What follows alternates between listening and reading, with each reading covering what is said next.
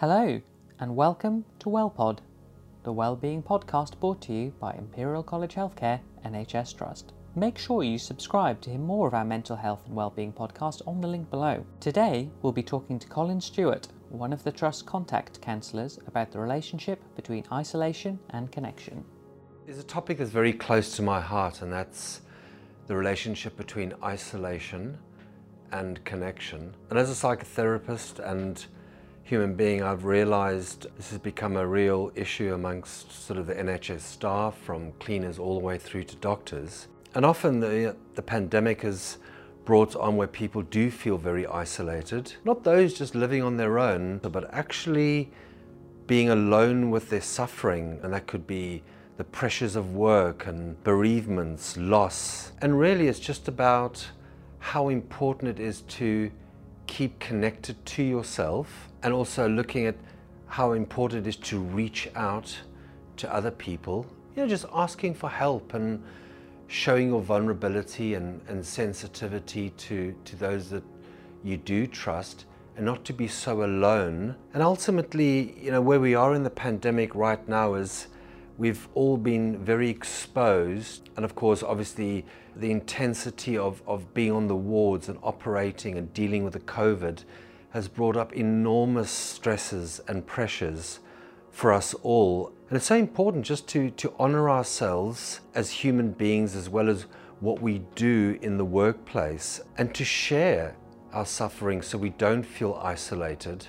You know, and I encourage regular meetings with friends, even if it is online.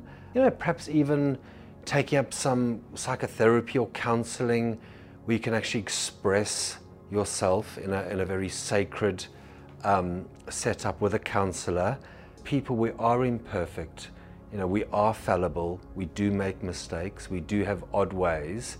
But that's the, the beauty of being a human and, uh, and reaching out and, and sharing our experiences with others know, I've been very privileged and humbled to do group work in the wards um, and in the contact boardrooms and, and hear of the, the, the, camaraderie and relationships that are strong in the, in the hospital. And it's just um, where people are connecting under duress and supporting one another so they don't feel so isolated. And of course, ultimately, it's about the connection with yourself that it's okay not to be okay. And again, it's we're all human beings and we've all been impacted by the virus in many different ways. You know, I'm an activist for mental health and um, I believe that, you know, an explored emotional life is, is really an advantage uh, for all. I hope you've managed to take something from this, but realizing that you're never alone um, there will always be others that you can connect with if you, if you want to, and it'll make you more whole knowing that we all have vulnerable and sensitive parts to ourselves. Thanks for listening to this week's podcast. If you want to hear more of our wellbeing podcasts, you can listen to the rest of the series on the link below and make sure you subscribe to our channel to hear more of our mental health and wellbeing podcasts.